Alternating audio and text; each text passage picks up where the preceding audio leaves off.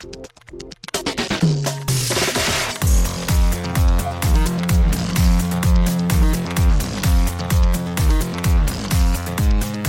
and welcome to Too Fast, Too Forever. There's all kinds of family. We chose this one. This is either number 262 or 263, Christine from 1983. I'm Joey Lewandowski. I'm Joe 2, and this episode is brought to you by Kill Devil Diesel. Speed and Machine. Your one stop shop for all your diesel needs. Check out Kill Devil Diesel. Well, shout out to Kill Devil Diesel and welcome to a bonus episode of Too Fast, Too Forever. Instead of me giving us more work to do, Joe, this was your this was your baby. This was your idea. You're like, we should do Christine. I'm like, all right, let's do it. So here we are. Yes, I'm very excited, and um, I hate to admit this, but I had never seen this movie before. I had never seen it either.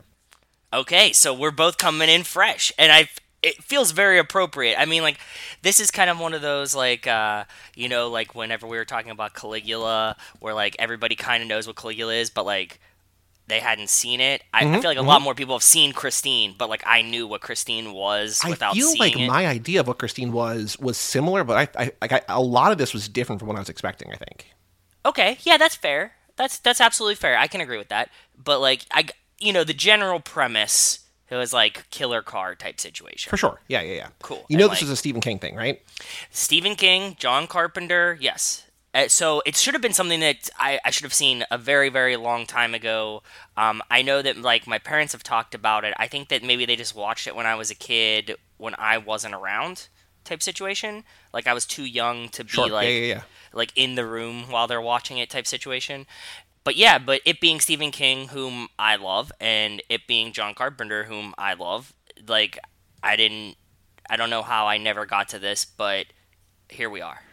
I think with me having seen Christine and the Fog for the first time in the last two nights, Yes. um, I did you watch the, the, fog? Wait, by the way, did you watch the fog knowing that you were watching this? Because thematically, it seems like it's right in line. no, and I I, thinking I, I should that. have. Like, I think at one point I realized it, but like, as we'll talk. Okay, so this episode comes out on Halloween for everybody. It's gonna hit the Patreon feed and the main feed at the same time. So the the patrons have already heard tomorrow's Life in the Fast Lane, but everybody else has not. So. I talk about Hooptober on tomorrow's episode, and I'm basically just watching shorter to longer just so I can get through more. And The Fog was one of these shorter movies. And I'm like, oh, I could also, like, I really like John Carpenter's movies. and I've never seen this one. I've been meaning to. Let me get to this. And then I think at one point I was just like, oh, that and Christine are both. But it's also weird. And I don't know if this is accurate or not. I have no idea. I feel like I should know. Um, I don't think Christine really feels like a John Carpenter movie. uh, in what sense does it not feel like it? I don't know. I think it's like brighter, maybe. I don't know. It feels like a lot of it is daytime. There's stuff at night. I, I don't know exactly how to describe why it does or doesn't, but I think now with between the two of those, aside from the original Assault on Precinct 13, I've seen like all of his big movies now. Um, He's only got like maybe 12 or 13, maybe if you count Star. I haven't seen Starman either. Um, so mo- I've seen most of them, if not all of them, other than Assault on Precinct 13, depending on where, whatever. But I feel like I I can't really articulate or define what does or doesn't feel like one. I just this feels sort of like the fog feels like one. Maybe just because Jamie Lee Curtis is also in that. I don't know, okay. exact- but I don't know. Um, also, Kurt Russell not in this. Kurt Russell in like four of his movies, right? So yeah. I was also thinking, future down the line. I think before we do a The Rock lap, even though it seems maybe blasphemous, I think I want to do a Kurt Russell lap because I just want to watch the Kurt Russell John Carpenter movies on here, like The Thing Fair. and Escape from New York and Big Trouble. Like just like those are the ones I want to watch. So yeah, That would be really, really cool. It's hard to argue that you should do that before The Rock, but I'm with We'll- you emotionally. I'm with be- you emotionally. Neither will be there for years because we've got like the laps are forever long now, and we have a couple queued up or whatever. But um, just something to keep in mind. Before we go any further, two things. First bit of housekeeping. Shout out to our patrons. Shout out to Cassie Wilson, Ben Milliman, Nick Burris, Alex Ellen, and Justin Klein- Kleinman. Sorry, Justin. Justin Yeah. Kleinman. Brian Rodriguez of High School Slumber Party. Haley Gerbies, Wes Hampton, Jerry Robinson, Dan the Duke, Hayden, Renato D. Donato, Michael McGann, Lane Middleton, Lindsay Lewandowski, Nate Milton of the Kings of Sport, Jason Rainey, Tom Price, Mike Gallier, and Jessica Collins, aka Montez. Montez. Thank you all for supporting us the $5 a month level or above. And while we're talking about Too Fast, Too Forever, and Fast and Furious, there is one bit of news that has come out since, or I just didn't see before we recorded, but there was a thing on Variety yesterday as we record this, last week as you listen to this. Universal Pictures boss, quote, I would love to see us do a Fast and a female Fast and Furious spin-off movie. Well, awesome. Mm-hmm. But also, didn't we already fucking decide this? Mm-hmm. Good on you. Uh, you're also the boss, Yep. So just fucking do it. I would love to see a female Fast, Langley said. So would Vin. We have so many great and amazing female characters in our franchise, and now there's the new addition of Brie Larson to add to the incredible roster. I'd love to see us do a female Fast. Yeah, no, no shit though. Th- this is, th- I think this is more egregious than The Rock being like Yeah. that we made Black Adam so that he can fight Superman, because it's like you're the boss. Do it. you have the characters. We already thought this got greenlit based on what they were saying earlier, and like Michelle Rodriguez had pretty much right. I think it was Michelle, right? Mm-hmm. that so they had here's- asked, and she was like, "Oh yeah, like they greenlit like a female one, and Vin is very supportive, and we can't wait for it, and all this stuff." So here's and the then- official the official stance right now. Rumors have circulated for a few years now, which includes Jordan, Jordana Brewster, Michelle Rodriguez, Charlize Theron, Helen Mirren, Natalie Emmanuel, Brie Larson now there. Vin announced in 2019 via the comments section on Instagram, okay, that screenwriters Nicole Perlman, Lindsay Beer, and Geneva Robertson Dworet were being tasked with penning it, but there's never been an official studio greenlight. The girls need a spin-off, Ludacris said in 2021. That's what needs a spin-off. All the badass, kick-ass women in the film, that's who deserves it. Uh, so we got so we got we got Luda with them too. Luda's okay, on cool. board. Yes. Jordana Brewster, quote, that would be awesome. I've heard those rumors. I think that would be incredible. Think about all the people we could bring back, right? We could bring back Eva Mendes, who'd be incredible to work with. It'd be really, really cool. I can't speak to the discussions, but I think it would be awesome. So fingers crossed. And That then- that one that one that quote is really weird and telling. She she says she's heard rumors. So I she's either can't playing speak to it. Yeah, I can't speak to it. Is either she's playing coy, but it also sounds like she's not involved in this at all. And Vin just Ambien replied on Instagram. There's been so much like the between Roman crip walking that Dr. Dre became a billionaire, Vin announcing Yes. things in the comment section, The Rock bro. talking about candy asses. Like Instagram is where all the news happens for this franchise. Yeah, yeah, in the comments. Yes. not like not not like. Not like they like make a post, right? I mean, well, I guess like the look, little bro, whatever, that one. But otherwise, it's just like just chaos dropped into a comment somewhere, and it really feels like like somebody took too much Ambien and just like tweeted some nonsense, you know? Yeah. One more quote, Natalie Emmanuel Ramsey said, quote, I want a girl spin-off. We find a way to bring everybody back and we make a badass girl fast movie. I'm so here for that. That's the fast spin-off that I want, that I demand. So yeah, cool. Send it, please just do it. We thought that it was in the works. We've been pitching it. I'm excited for it. Uh, stop, you know, twiddling your thumbs and get on it. Seriously. Yeah. Please and thank you. Yep. So Christine from 1983 on AMC Plus, the weirdest value in streaming, I think. But do I do think for nine bucks a month you get that and Shudder and you get IFC and everything. So it's on there if you want it. Oh, do you have that? I do because I was paying for Shudder. I'm just like I just might as well pay another four dollars and get everything. So yeah, AMC Oh, Plus. what's what is like Sh- Shudder's like five dollars and then to okay, cool. Yeah, Shudder is five, and then you get AMC Plus, and you also get IFC Films or something. So because they're all owned by AMC, so Do you like either of those services?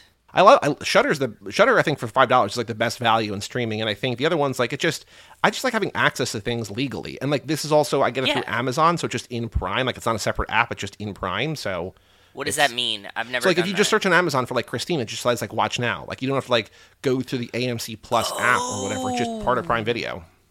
Okay, that's interesting. I bet that they're all backed on the Amazon cloud servers, anyways, right? Uh, I think so. Yeah. I'm assuming, like, I'm assuming if you can do that, it's just on the Amazon cloud, and it's like Amazon either lets you watch it through AMC, or lets you watch it through Prime, or lets you buy it through Prime, and then it's just like Mm-hmm. cuts that shit out. Okay, that's very, very interesting and cool to know. Yeah. Awesome. So that's there if you want to watch it. If not, you could probably rent it for a couple bucks just about anywhere. But Yep. so there are uh, two different descriptions, like plot summaries that I like about this. So the IMDb one is simpler. A nerdish boy buys a strange car with an evil mind of its own, and his nature starts to change to reflect it. or the Letterboxd one, which is sometimes hit or miss because it's kind of crowdsourced, but not always. But this is a really good one, I think. Geeky student Arnie Cunningham falls falls for Christine, a rusty 1958 Plymouth Fury, and becomes obsessed with restoring the classic automobile to her former glory. As the car changes, so does Arnie, whose newfound confidence turns to arrogance behind the wheel of his exotic beauty. Arnie's girlfriend Lee and best friend Dennis reach out to him, only to be met by a Fury with capital F like no other. That's a good one. It's pretty good. I was I was happy Um, with that one. I also didn't know that the car was a Plymouth Fury. That's a car that my dad has. He has Currently? Uh, yeah, it's in Pittsburgh. He's getting it like res- he was like doing getting engine work done on it, and like the the window, the automatic window motors didn't work or something. Gotcha. Okay. S- Okay. Yeah, it, it's but it's a '73 Plymouth Fury, not a '58 Plymouth Fury. Right. Because But I didn't know that. They, no, I just didn't know that they made that model for that. Well, like that's a long time. Even back then, I feel like that's like a because Plymouth is gone, gone now, right? They've been gone for a while. yeah, yeah, yeah. Yeah. yeah. Um, so I did not know that this movie took place in both briefly, like 57 or 58, and then mostly in 78. The original, like the car being born, is not in the novel. What do you mean the car being born? So like the car, quote unquote, being born, but being made like on the line is not in the novel. I think Oh. I think in I think the novel just starts in modern day. That's that makes sense. she was evil from the day she rolled off the assembly line because there's that guy who's smoking a cigar and ashing the cigar. Like, can you imagine working at a place like this and like smoking a cigar around brand new cars and then ashing on the seat? Like, in a, can, like, that Yeah. seems so rude. It's a different time, man. It was a completely different time. I also like they do say at one point about somebody dying in it, but like you know how like there's there's that thing. I think it's only in certain states, but like if someone dies in your house, you have to disclose that. Like it's not every state; it's only like a handful of states. But like if somebody dies in your car, like this car kills this guy, would you still sell that car? Hundred percent. I'd still buy that car. You kidding well, me? okay, I don't. I, I I'm not. Sp- death in the house freaks me out more than death in the car. really? Yeah. Okay, I would buy a house that somebody died in, but I would smudge it and probably have like somebody. I, I would get both a medium and a priest to come through the house once if I really liked it. Mm-hmm. Like if I was like teetering on a house and it was like I was like, oh, I kind of like this, I kind of don't. And they're like, well, somebody died in it. I'd be like, cool, I'll find another one. But if I was like, I love this house, this is the perfect house for me. I love everything about it, and they're like, two people were found dead in here, I'd be like, okay, I, I think we can smudge that out of this. I I guess I think it freaks. I I just think for me, car much more contained, enclosed space. Uh, Well- dead spirit taking up much more surface area or volume of the car. But no, but the, okay, for me, I think that the the spirit kind of like stays in the place, not the the medium. So like you can't move a house around. You can drive a car to your house. is Mm, okay. what I'm saying. So you think the ghost why- is hanging out in Detroit? Yeah, th- yeah, like or just like the garage that they like died in. Like I feel like like a spirit kind of is. I I don't know anything about this. I've never researched it, but in my brain, my head canon is that the spirit stays in the like residence. Gotcha. Okay. So for me, I'm like, okay, somebody died in the car. Like now, if it was like they died in the car, they found them 70 days later, and there's like a body print in the seat, I would Sure. be like, yeah. Yeah. Yeah. this is bad. But if it was like, oh, they found them like the same day, there was like nothing there, and I'm like, I cleaned the upholstery, I'd be like, yeah, I'll smudge it anyways, but like we'll keep it moving. Yeah. Cool. That's fair. So in the novel, which I, I'm assuming you you've not read the novel. No, I've not read the no, novel. No. no. Um, there was a time where Bob was going to cheat on me with a book podcast with another book podcast, or it's like some guy just wanted to read the Stephen King books, but like it was like this weird. He's like, I can't do like it's a it was a weird release structure. I don't know, but I know that he's read a lot of the early ones. I'm sure he's read this. Um, but in the book, Christine was just a normal 58 Fury that was purchased by this guy Roland LeBay, brother of George LeBay, the guy who sells Christine to Arnie in the movie. Yep, but the Roland guy. LeBay made Christine evil, his love for Christine overriding even his love for his wife and daughter, both of whom died in the car. So Roland's evil spirit becomes one with Christine.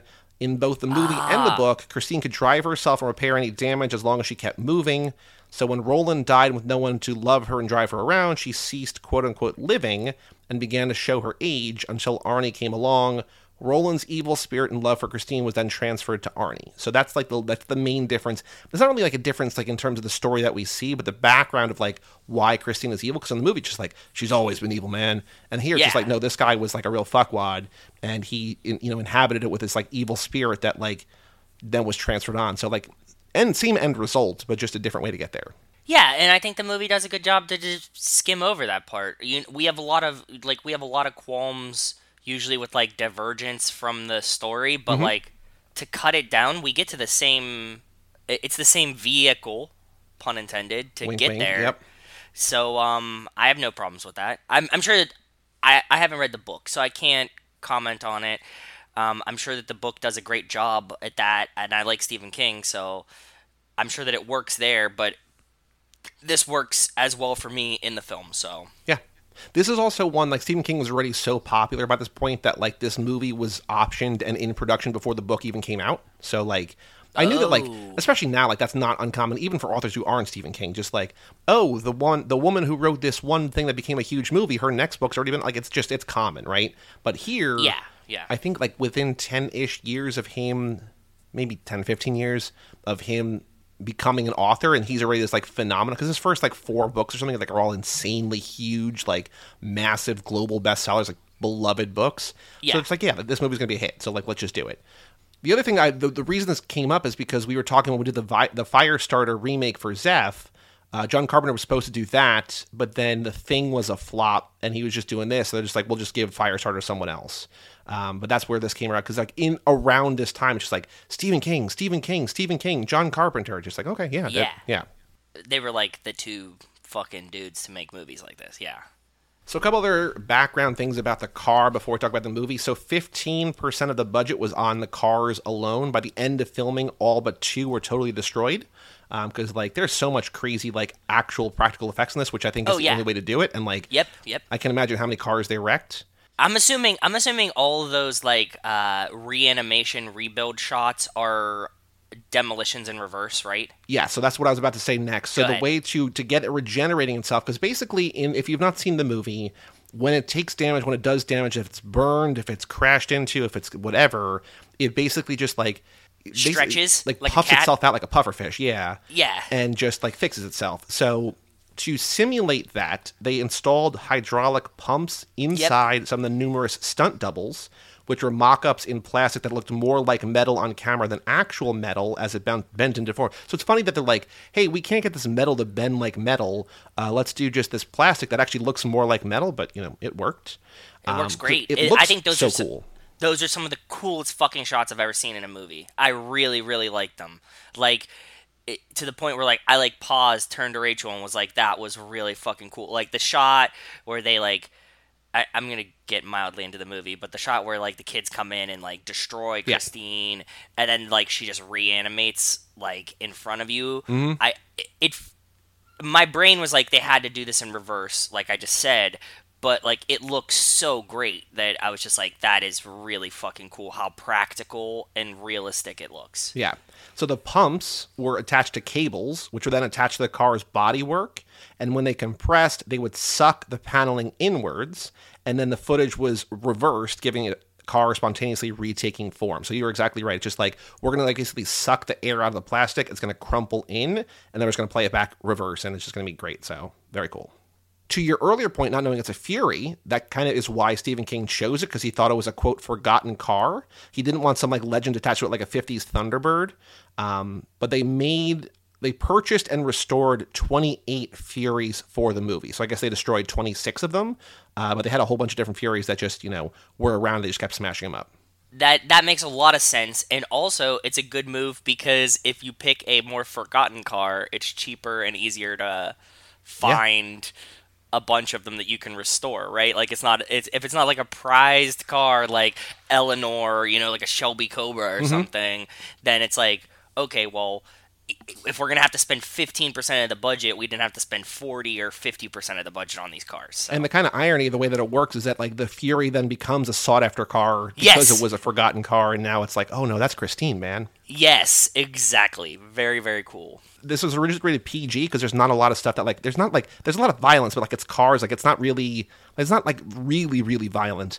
But they were like nobody's gonna see this movie if it's a PG. Like nobody wants to see a PG Stephen King movie. So they just they added the word fuck a bunch of times, and they're like, oh what? Like It does. and so and, and it shows up in bunches. Yeah, and so they got So criticized for it. They're like, "This is not like this is lazy screenwriting or whatever." Like, we needed to do that to make sure it got rated R because then people would go see it. So like, it's a weird like.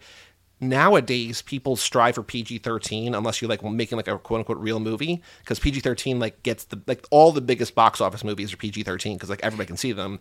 But Pretty here much, they're yeah. like, we don't want that because there's no PG thirteen in 1983 yet because that, that's around the corner because of stuff like Oh, it's, it's PG and R, right? Yes. So like Raiders and Okay. Ghostbusters and I think maybe Gremlins are all PG and people are like this these are not PG. Like there's got to be something in between. So they made PG-13. So this was either PG or R. They're like I think they would have been fine if it's PG-13, but they're like we we got to make it rated R. And so they add the F word a lot and they were criticized for the use of it just because it, it is it, it feels weird. Like if you notice you're like why is this happening?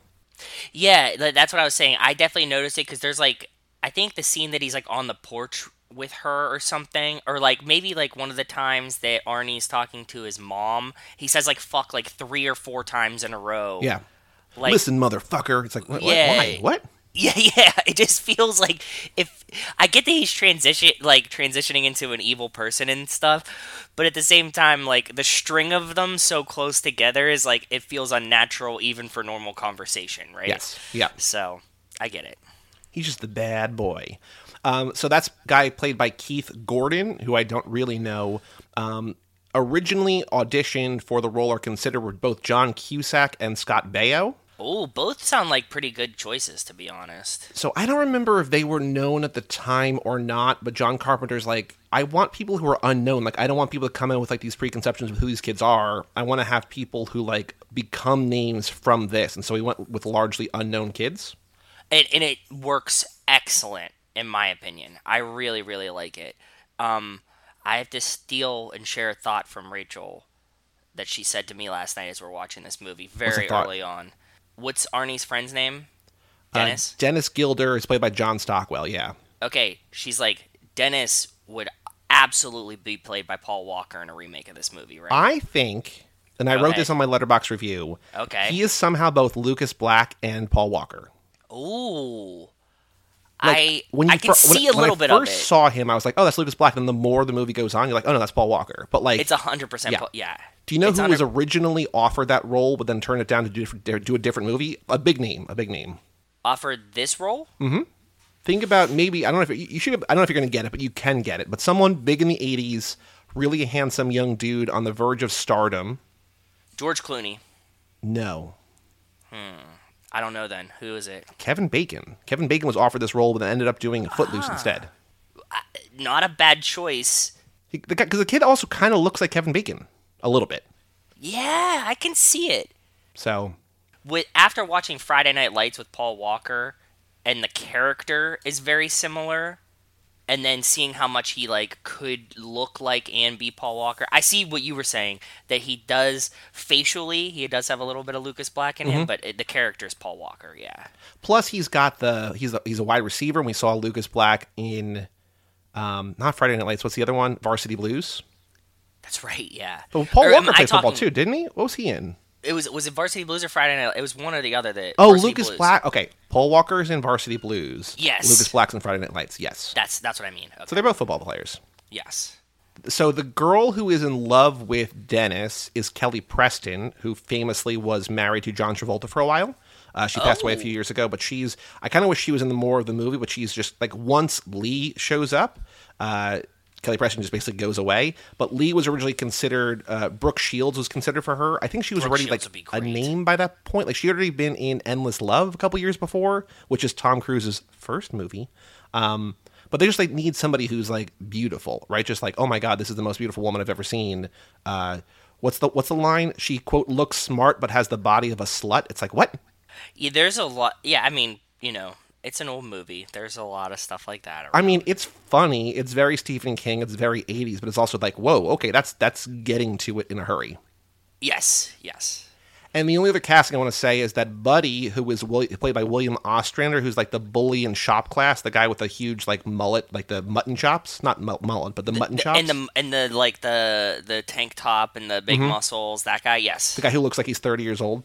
I, dude, that's the first word that came out of my mouth when I saw him on screen to Rachel. Is that man is thirty? He's not in high school. So Brian has already covered this on High School Slumber Party. I would imagine. I think when he was doing this, he played those games. But like, if he's not the answer to like who looks too old Cameron for this, Frye it's like, Award? yeah, it's like no, that's definitely he's the winner. But originally considered for that role or auditioned for that role, Nicolas Cage. Ooh, I don't think that would have worked. I he he was a little unhinged in a couple early roles. 83 he was doing like racing with the moon and stuff. Like he was he could have he could have done it. It would have been weird. Uh he could have he had that intensity. Um yeah, I don't know, but I was just like, ooh. So I told Mike, and then you know, Christine is a red sports car basically, and like red sports cars is like a, a running sort of gag through Cage Club for us. But Okay. yeah, so like there's a Cage connection there as well. But I was just like, oh, Nicolas Cage, very cool. Yeah, that that that would have been cool for you and for us and for the network. Yes. I don't know if I can see it personally. Um, and I like the the the low star power here. Yes, I agree. The. John Carpenter, like not having somebody that's recognizable, I think benefits in this case for this movie. But that's all the background stuff I have for this. So, initial thoughts of Christine. What do you think? Did you like it? Did you love it? Uh, comparing to, like we were saying, what you thought it was going to be. I loved it. Um, it was similar to what I thought it was going to be, and it was just generally awesome. I the only like qualm problem thought that I had was I expected it to be more horror-y than it even is. Maybe that's why it doesn't feel like a John Carpenter movie. But he has like, I don't know, but like, it doesn't. It's it's it's, it's more like a high school movie than a horror movie. Yeah, and like you do damage to the car, so there's not much like gore or blood or anything, right? Right. Yeah. So like the car is getting hurt more so than people. Like even when he let like when she runs down the kid in the thing, like we don't see him really get splattered, right? Right. No, like we just see like a car like run over a body or something, right? Yeah, so it's those kind of things that makes it like I thought that it was going to be more of like a violent car explosion, crash, blood things. And they really tone that down to just make it like the car is the scary element, not that there is like a car in a horror movie. Like I think the coolest shot and the scariest shot and like the thing I'm going to remember from this movie is when Christine chases the last two of the bullies to that gas station and then like it erupts in flames then Christine backs out on fire. I'm like this is the That- coolest thing I've ever seen. coolest thing I've ever seen. Excellent, excellent shot. I want to know how they did that because I imagine if you're a stunt driver in a car that's completely engulfed in flames, that's insane. So they were saying that like they blacked out the windows in Christine because they didn't Yes. want you to know if Yeah. Arnie was driving, if Christine was driving itself, whatever. Exactly. Yep. but because they that. shot so much of this at night, the stunt drivers, even without the flames, had a really hard time driving because they're like, we can't see anything. Like it's all like tinted It's and it's night tinted. out. So Yeah. yeah. that makes sense. But like you're right. That that's a shot that I will never forget. Also tattooed in my brain. The like the Christine pulling out of the gas station completely engulfed in flames is so badass. That's fucking awesome. One thing I did not realize, and I don't know that we need it. and I- There's a, there's a big thing I want to talk about, but the one thing that like I, I meant to say before and I didn't, I didn't know that this like spanned so much time of the year, and they kept having like dates out there. I'm like, are we building towards something? And like, not really. Like we kind of build up toward New Year's, but like even that, just like, all right, like to what to what end? Like, no, you- the timing the timing has no bearing on it. It's just to show you that time has passed, so he's evolving deeper. right. But yeah, I thought so too. I thought that I thought that we were gonna build to Halloween, honestly, because you start out with the first one, it's like October 9th or something, Mm-hmm. and I was like, okay, cool, that's like close to now, and I thought that it was gonna be like October 9th, October 14th, October. Yeah, but then it's just then it's like November 12th, December 10th. It's just like, wait, what? Why? Why? What are we doing? Exactly. Yeah, same.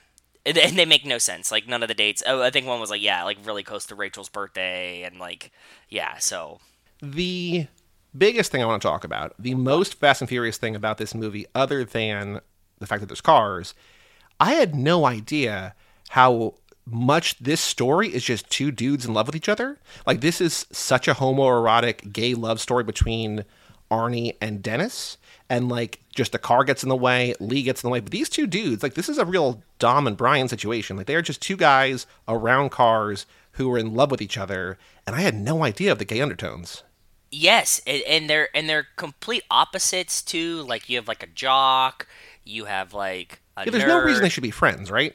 No, no, I feel the opposite, Joey. I really do. I I think that this feels like a really great friendship in the sense that they were probably like friends from a very very young age, probably close like lived close by, and it's just like, you know, like one of them is a jock, one of them's a nerd. They kind of like it's just uh mutual coexistence, right? Like you're like, "Oh, this is beneficial for both of us." Like cuz he even says to what's her name, like, "I can help you with your math, you can help me with my whatever." Mm-hmm. Like, you know what I mean? And I think that he and Dennis got along like this, so I think that it actually reads as like a very very pure relationship. And you see it from the beginning when he like st- sticks up for him, knowing that he's the jock and like anything that he does is going to have to, like he's to have to follow through, right? Like Yeah, he I think- stands up to the kid with the knife. Like he has to follow through because he's like you know star football player. Right. Like he's the only one that can save him, and he has to do it. I think So- just like it, just like stereotypically in high school movies, there's such cliques, and like if they were Yes. just like we've been we lived next door to each other since we were five, like that's why they're friends. Like they never they just like we're friends, and then like, there's the other dude who's like kind of in between, who's like kind of a nerd but kind of a cool guy, or trying to be a cool guy who also is in love with Lee, and just like so he also kind of like doesn't really fit, but also perfect. Like it just like the the the dynamic on screen works, but I feel like Yes. in an 80s high school movie there doesn't seem to be a reason why these two would be friends. Like it feels like dennis would be like giving arnie like swirlies or something but he's just like no we're like we're best friends. Like i want to get you laid. It's just like oh okay. No, I, uh, I, I dis, I disagree. I think that there's always like uh, an offshoot subset that, although that there are cliques in high school, you definitely have people that are still friends. At least in my experience, like you know, we we had a very very good football team, like a state renowned football team mm-hmm. in my high school. well yours is also like i feel like yours is different maybe maybe when it's an all boys school i don't know yes. yeah like I there's because there's not you don't like have to like look cool because you're not impressing girls right it's just you you do, but at the same time, it's like not really because they're not around all the time. Right. So maybe that plays into it. But like, yeah, there's a lot of like, you know, like everybody had their own cliques, but at the same time, there was large portions that were like, oh, like these are kids I went to grade school with, so like. You know, some of the football players would be friends with some of the other kids just because, like, they knew them from their hometown, and, and also we had a giant, you know, being an all boys school that had like a giant diverse population from a bunch of different places, neighborhoods, you know, uh, made it more integrated like that too. Yeah, I get you. I get you. I do think it's funny though if you think about this as a, as a as a gay romance that Yes. when Dennis is playing football, like he goes out for the pass and he goes up, like the quarterback throws it high or whatever, and he comes down, like he almost gets paralyzed. He is distracted because he sees Yep. Arnie and Lee making out. Like you, you think that he's in love with Lee, but if you think like, oh no, he's in love with Arnie. He doesn't want to see Arnie making out with Lee. You know what I mean? Like there, it could go either way, right there. It could, it really, really could. I, I like the I like the play and the read on it. I I was getting similar vibes and and yeah, I I agree with you. there's a so there's Lee comes to school. She's this beautiful girl. Everybody's in love with her, seeming, or at least the three people. Like, right? It's like Arnie's kind of in love with her because he, he just wants to get laid. Uh, Dennis is kind I of don't like even maybe think that, but okay, yeah. he just like I think like, She's it's the prettiest. she's the prettiest girl in school. she's So, the like, new girl in school too. Yeah, so like Yeah, there's like that attraction or whatever. Yeah, and the prettiest, and he's a nerd, right? So he's like, this is a girl that's way out of my league. Of course, he has a giant crush on her. yeah. It's mostly the third dude who's just like this is the most beautiful girl. I want to have deep, meaningful sex with her or whatever. Like he's the one in love, and like we're just He's like know, lusty. Yes. Arnie is becoming cool because of Christine, and so they go out like they go to a drive-in movie theater and it's pouring rain. I'm like, this feels like the worst. Like I can't imagine having I to see a movie too. through the rain. Yeah, I mean, I ha- have you ever been to a drive-in movie? Yes, I went once a couple years ago. Larson, there's one out in Pennsylvania, right. the Mahoning Drive-in Theater that I went with Larson a couple years Yes, ago. Yes, yes, yes, yes. I remember this. Okay, yes. Larson does love the drive-in theater. I've never been to a drive-in theater. I I ha- like have uh, romantic thoughts about it. I think it's a really cool idea, but I've never done it. Mm-hmm. Uh, but uh, but I also never imagined it being in the rain because I've never done it, right? So like the rain thing was a really weird element and I agree with you. It's like you got the windshield wipers like on. I was thinking, you know, um I was thinking about you with all of your terrible AMC A-list experiences Oh yes. hmm like watching a movie at the drive-in in the rain has to like has to be a pretty bad like movie it's not experience, it's not a right? good default experience. Like if you're if you're there to watch the movie, and they're not there to watch the movie, they're there to No, no. But like if you're there to watch the movie, like the picture is not necessarily great. The sound is kind of weird. Like modern day, you just tune into a radio station, like the, if and like it's it's close. Like the reception's not bad, but like it's not as good as it could be. no, If you have because it's not like, stereo audio. Yes. Yeah, you're looking through glass. I get it. so like baseline in like be- ideal circumstances is not a great way to watch a movie. Here it's like downpour, which is both fu- fuzzing up your vision, but also you you also probably can't hear as well because it's like pouring on the car, like especially on like a metal car. Again, it doesn't matter because like he's trying to feel her up, she's trying to like you know go down whatever, and then she's like I can't do this, and like it's it, it makes sense, but it's also very funny. She's just like no, I'm I'm jealous of your car. You love her more than you love me. It's just like wait what where when what That was probably like the only part that mildly took me out of the movie. That she's just so overtly jealous. Like she like comes out and says like I'm jealous of the car. You know what I mean? Like Like that, I know that like you have to get the ball rolling somehow with that, but it's also like you could have done like one thing like where he's you know he this would be dumb, but like he like he's going to his car and like he passes her by to like you know wax wipe down, it the down. hood or something. Yeah, I exactly. agree, hundred percent. And you get accomplish the same thing, and it's less corny. So That's yeah. I don't I'm know. Um, but he has to convince her the entire time, like, no, baby. Uh, But he doesn't even like try to convince her. He's like, no, I, I do love Christine. yeah. I also And he- love you, but I do love Christine. And he even calls the car Christine to her, Yeah. which I think is a bad play. Like, uh, I mean, I, I don't know much about women, but I think that that's a, probably the not the way you should play that. Be like, come on, man, the car. Like, you're Yeah. mad about the car. He's like, you're mad about Christine. But also, like, you're- if he calls Christine the car while he's inside Christine, wink, wink, uh, Christine's gonna get pissed, right? Like, Christine is just, you know, because she is the actual one that he loves. Yes. So I think it's the obvious way to do this, but I I never realized how much Bumblebee and Transformers just stole like the whole talking through the radio thing. Because whenever Christine gets pissed, like the radio comes on, just like yeah, like she's just yelling at you. You saw Rachel's tweet last night, then, right? I saw Emma Emma Roberts tweet. Did she tweet another one? Emma Roberts just tweeted that. I mean, sorry, Rachel just tweeted that Christine is, or Bumblebee is Kidz Bop Christine. Oh yeah, that's that's very fair. Uh, Yeah, so she had the exact same thought as you, but yes, you're 100% right. She looked at me and said that she was like, "So this is just Bumblebee, like when the radio, like, like don't come a knocking or whatever, like that one." She was like, like off the rip, she was just like, "Oh, this is totally just Bumblebee," and Yeah. I, yeah, I didn't know Spot on. either. Because the other thing, like, I realize, and it, it doesn't surprise me at all what I'm about to say. It shouldn't surprise you either. But like, when we watched Death Proof, we're like, oh, this is Vanishing Point. This is Two-Lane Blacktop. This is all those classic car movies. But also, like, when Rose McGowan's like, you scare me. He goes, what is it, my scar? She goes, no, it's your car. Like, this girl is also kind of scared of Christine, right? She's just like, this. There's Oh, something yeah. weird with the car, and like, the Death Proof car is not sentient. But like, I can see being like, no, there's something weird with this car, man. Something off here. Yeah, I, I definitely can. I get. I mean, I get bad vibes from weird shit. We've talked about that before. So, yeah, I could definitely see like I don't like this place. I don't like this person. I don't like this car. Like something's just off. It feels weird. Especially if somebody now and like we talked about earlier, like somebody fucking died. Two, three people died in it. yeah. So uh, Yeah. yeah, yeah, it wouldn't it wouldn't feel weird to be like, hey, this car feels a little weird. Right. A question for you in terms of spotting the talent in a car. So, like Arnie and Dennis are like just driving. They see this car like parked and it's like it's got a for sale sign.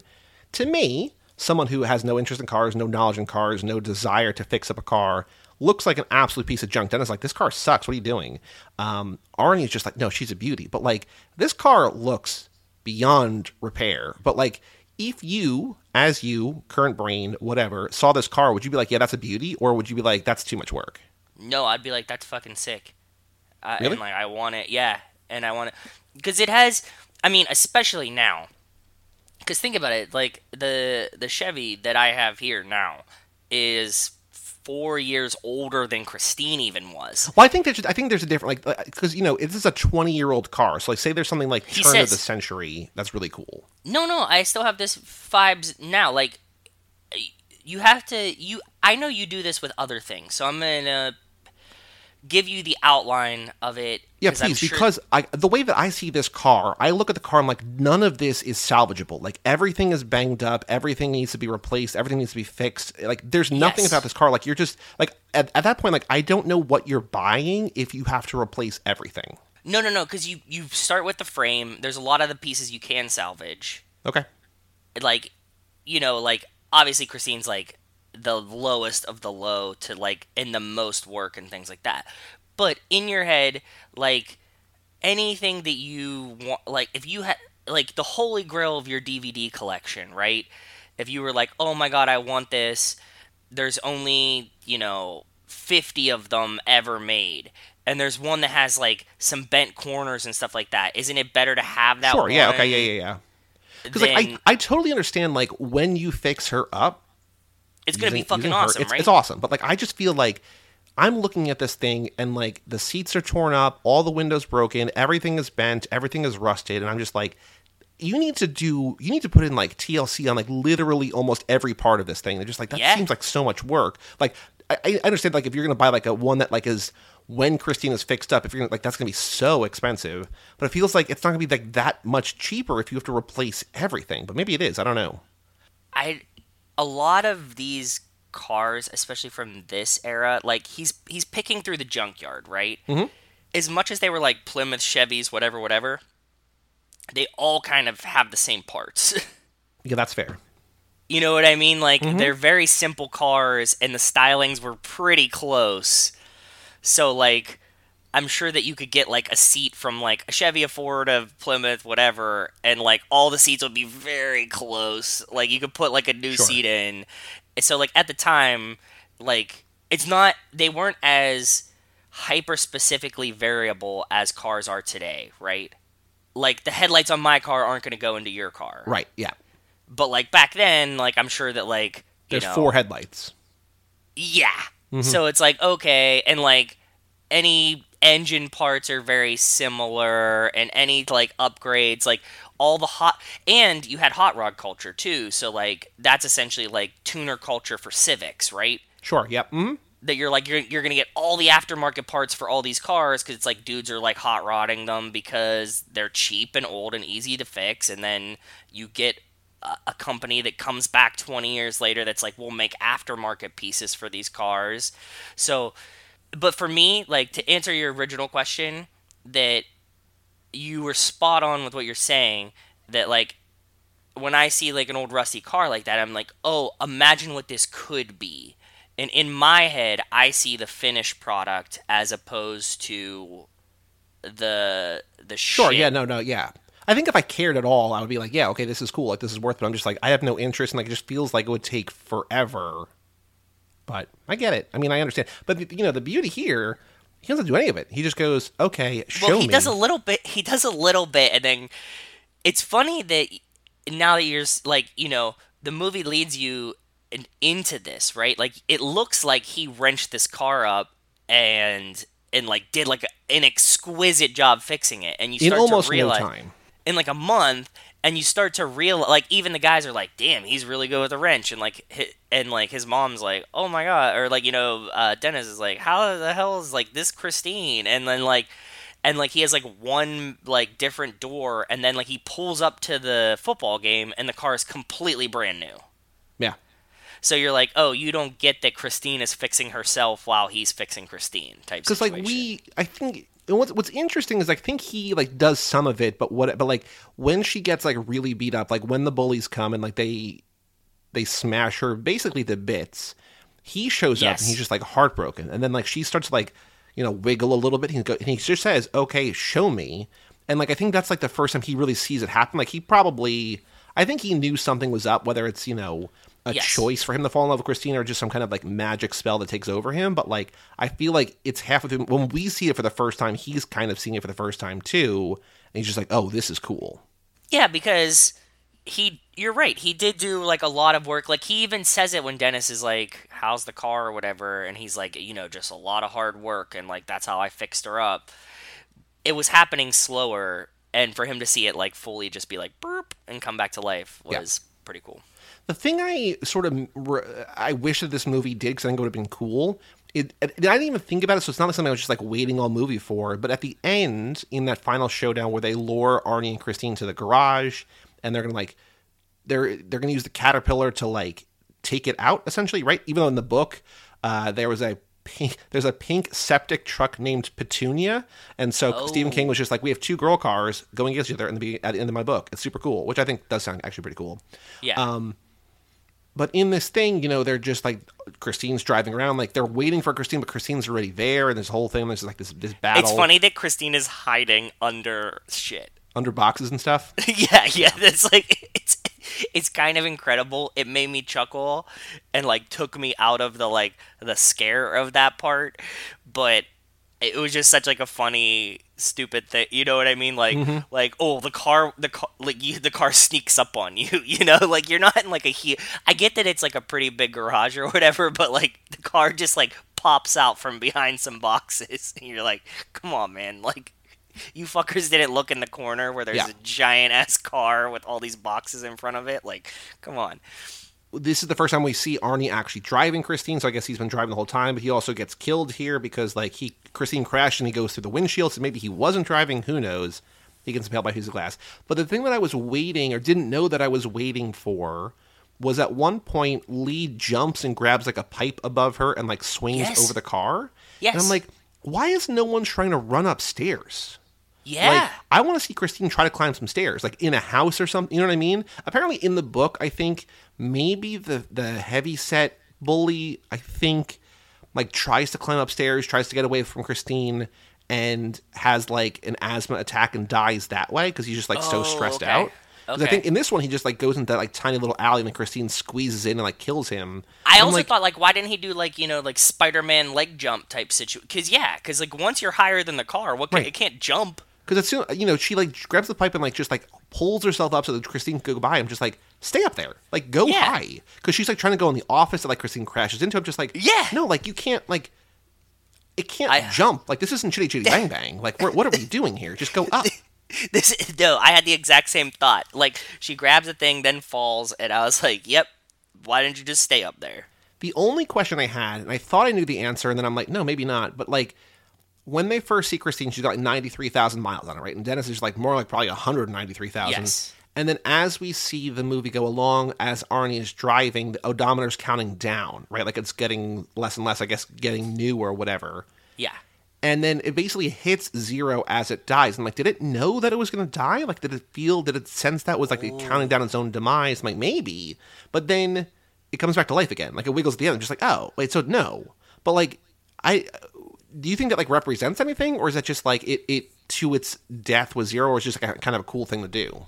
You know what I'm asking? I, I know what you're asking. Like, did it have like a self death countdown clock? Because it, it knew when it eventually like mostly died, and it's when that hit zero. So it feels like that, but like it's not dead dead. Was it counting? Was it actually counting down? Do we see it like at different stages being less and less? No, because I think we see it. We see it when they're on the highway and he's drunk driving and going the other side. We see it going down. I think that's the first, maybe the only other time we see it. And then at the end, it hits zero. Maybe it was kind of down to Arnie's death.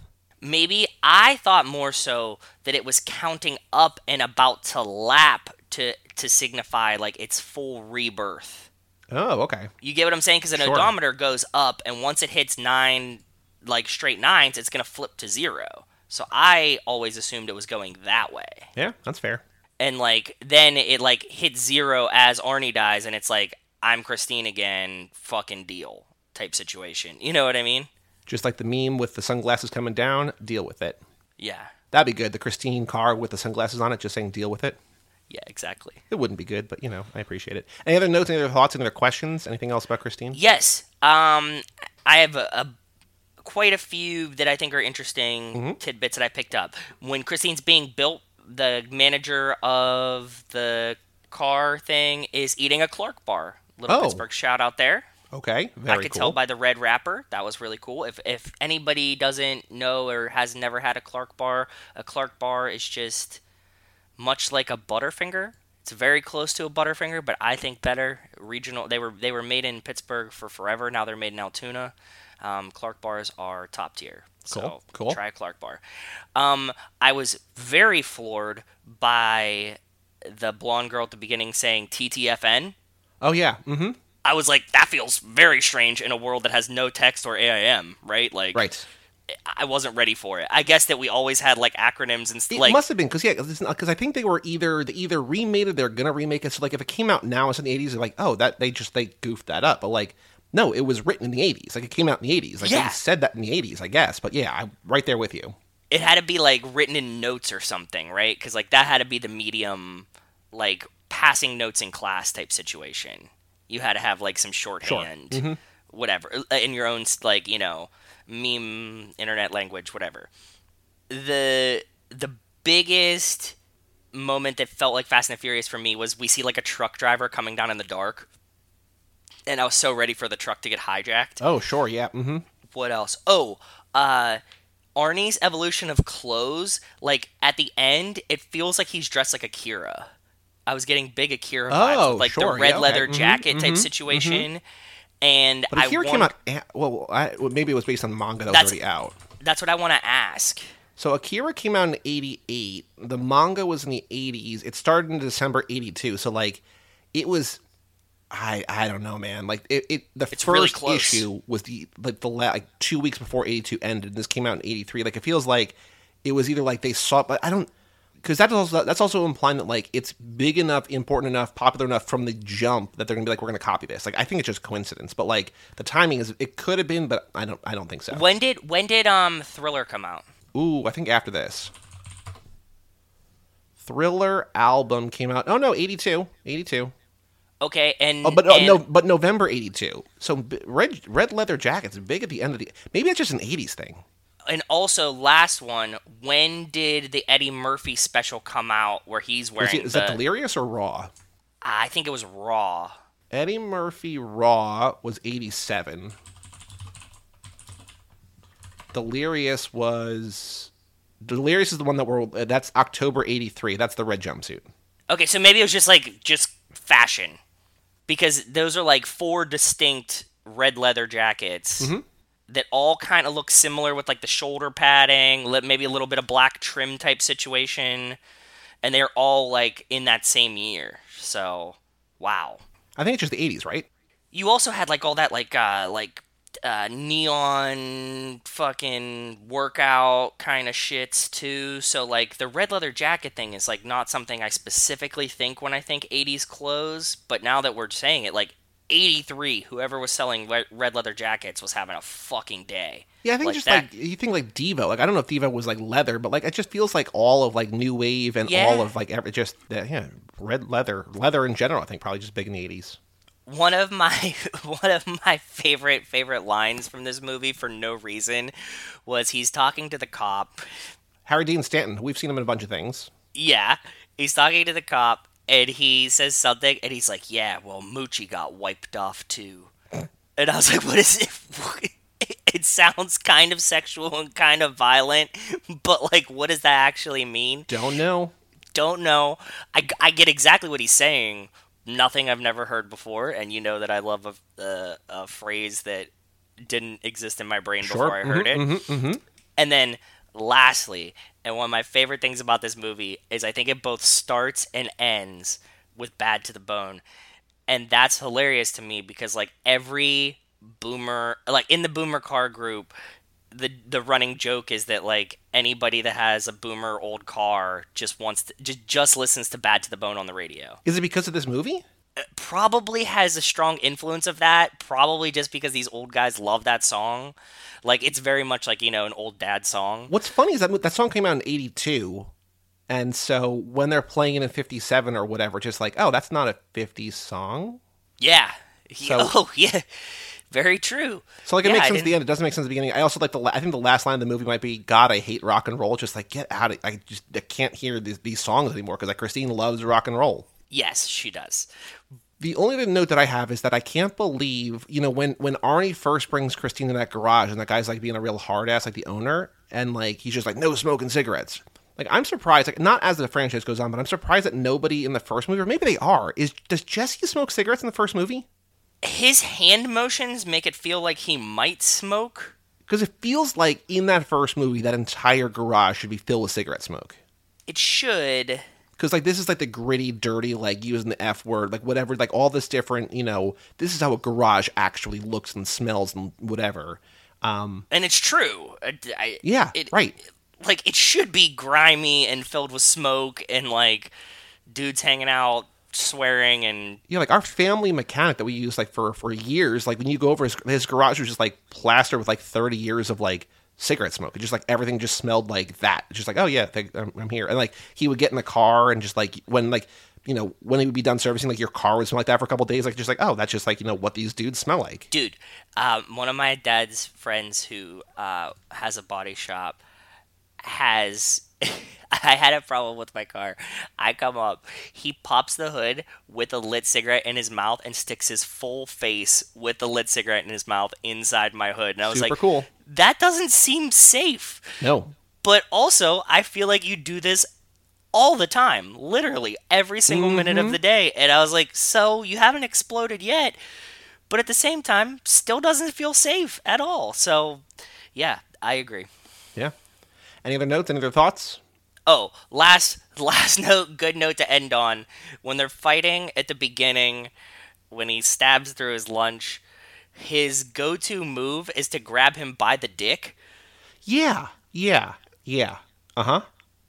That felt just weird. Well, again, it's it's the gay undertones. It's like, hey, yeah, you know, I thought you were a man. Like, why you let me grab? Like, I thought you were straight. Like, why you let me grab your dick? Like, they're not saying that. It's also like, mm, but like he's like, "Hey man," and just like grabs his junk, and I'm like, yeah. "Was that a, like a th-? like?" And that's not. I don't know. For like you know, for being the time of like, man, I wish we could go back to where men were men.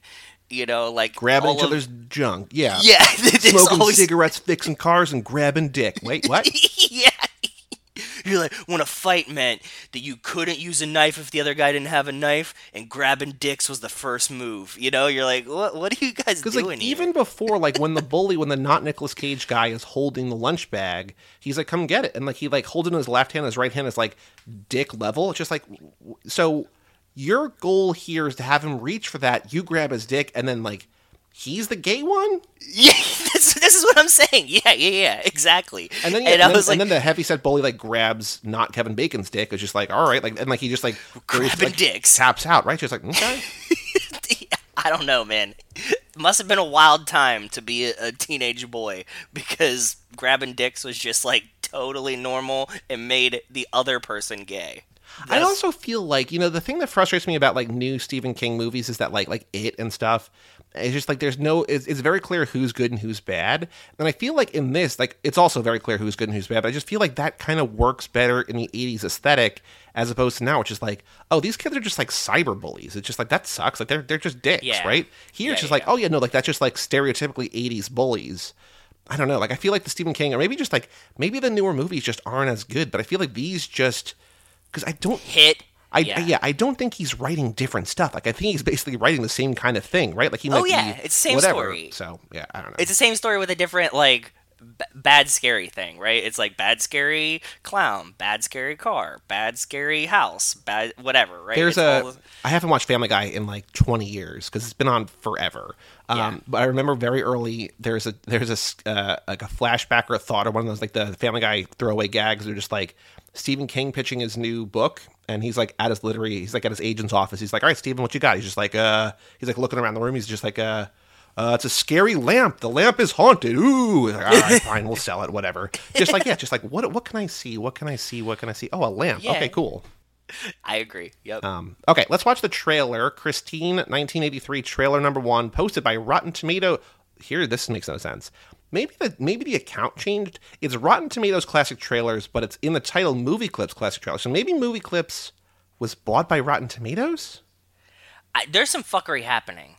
There's some fuckery happening with Movie Clips for sure. It, it definitely got bought by someone. It, it must be Rotten Tomatoes, and they just like ported all their things As Amy Winehouse once crooned, what kind of fuckery is this? One of the top comments is this trailer is scarier than the movie. So let's find out. Are you ready? Okay, I'm ready whenever you are, bud. Three, two, one, play. Minute 20. Very short trailer.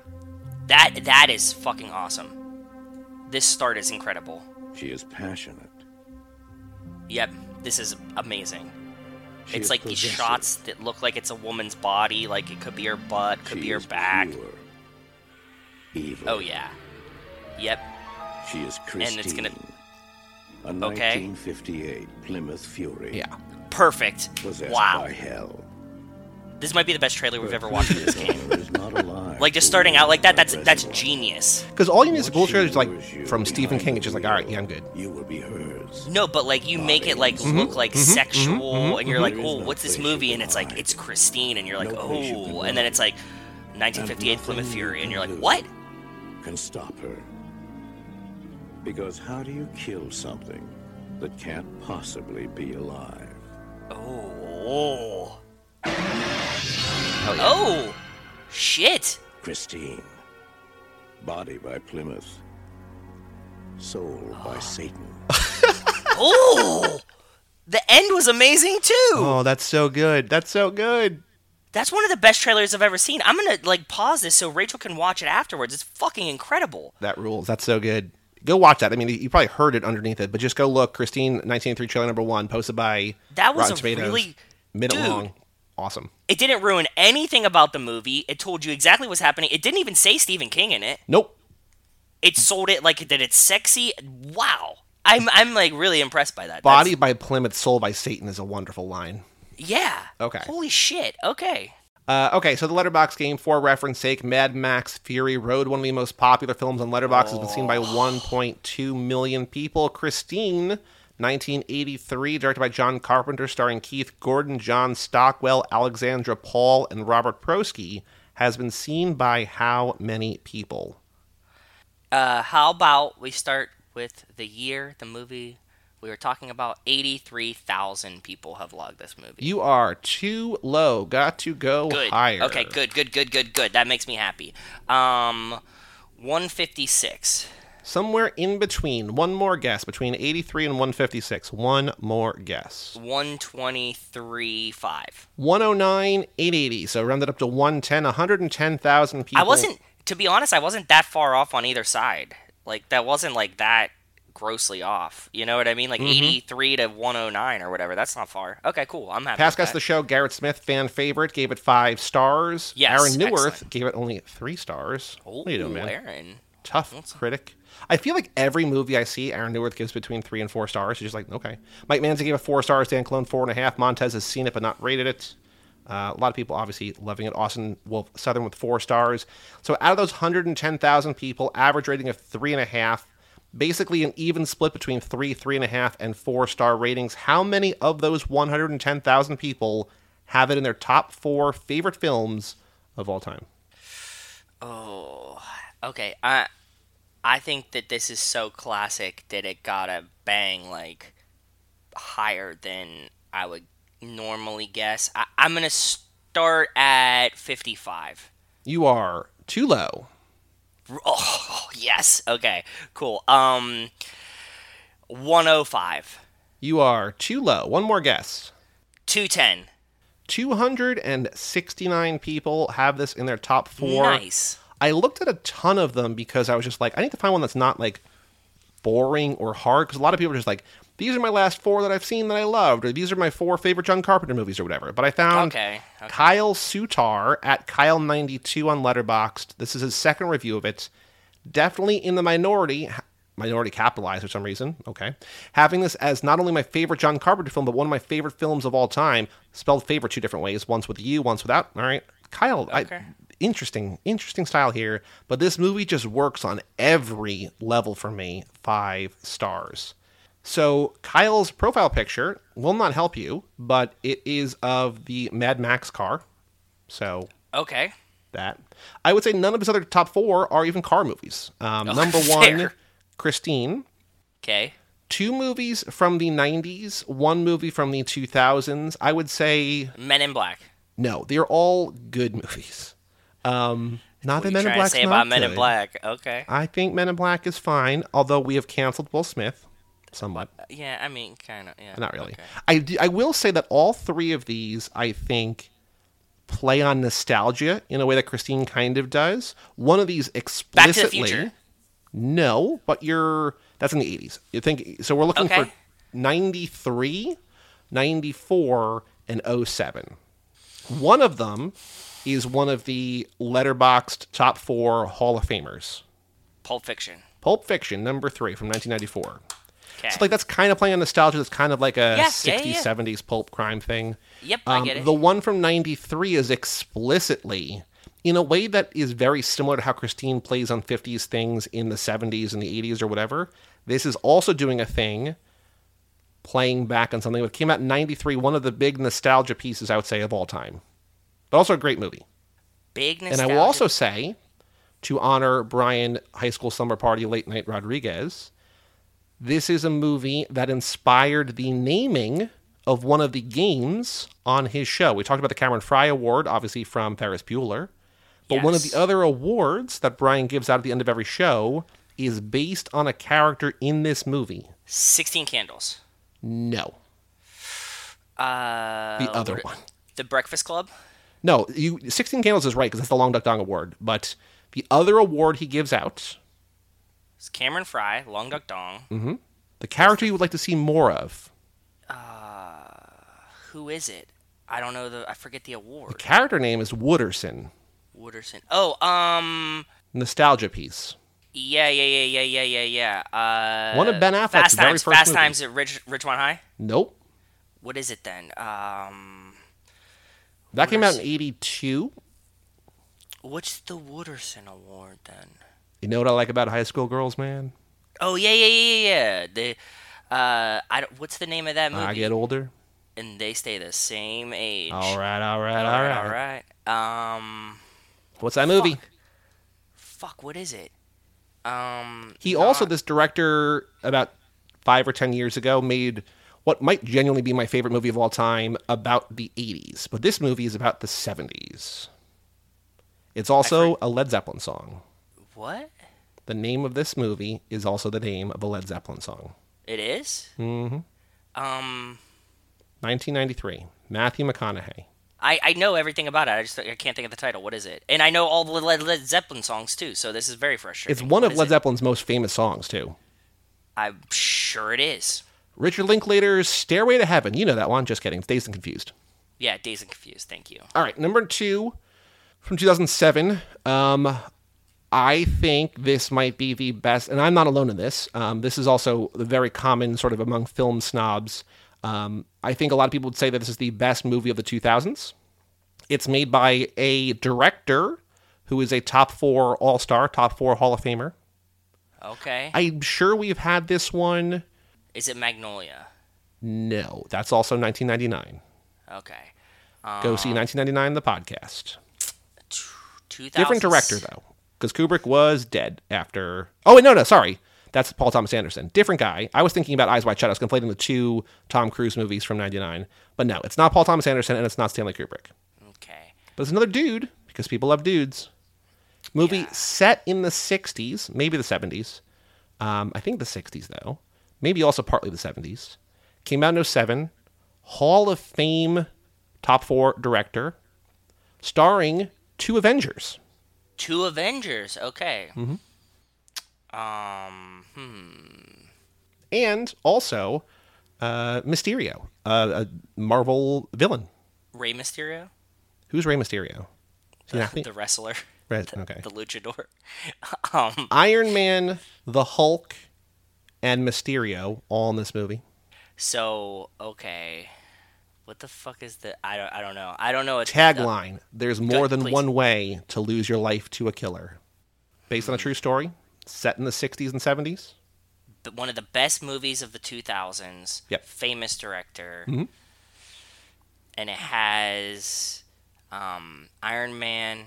It has Tony Stark in it. Hmm. He's the lead lead. Is it? Oh.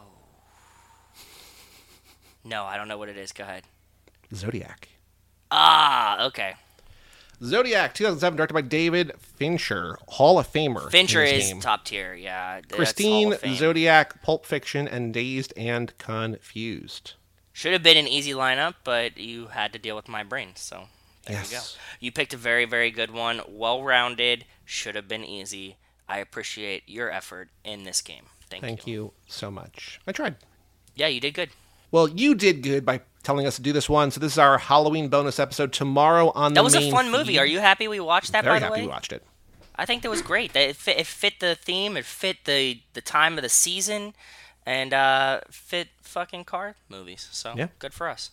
Uh, tomorrow on the main feed, Life in the Fast Lane number two will be out. Uh, later this week for the patrons, or next week for you, is Fast and Furious number four with Montez from 2009. We have another bonus ep- episode coming up that I think we'll announce on the next episode, but our next patron, or actually our first, our first patron picked bonus episode for this lap, we will announce next week and will be out in, in the near future. So if you want even more episodes, toofast2forever.com. But for all things Too Fast, Too Forever, go to cageclub.me, facebook.com slash Too Fast, Too Forever, or at Too Fast, Too Forever on Twitter and Instagram. Email us, family at cageclub.me. Check out our Patreon page at toofast2forever.com and our store at toofast2forever.shop. And come back tomorrow for Life in the Fast Lane and next week for Fast and Furious number four, toofast2forever.com for lots of bonus episodes. I'm Joey Lewandowski, I'm Joe too. and we'll tell you all about it We see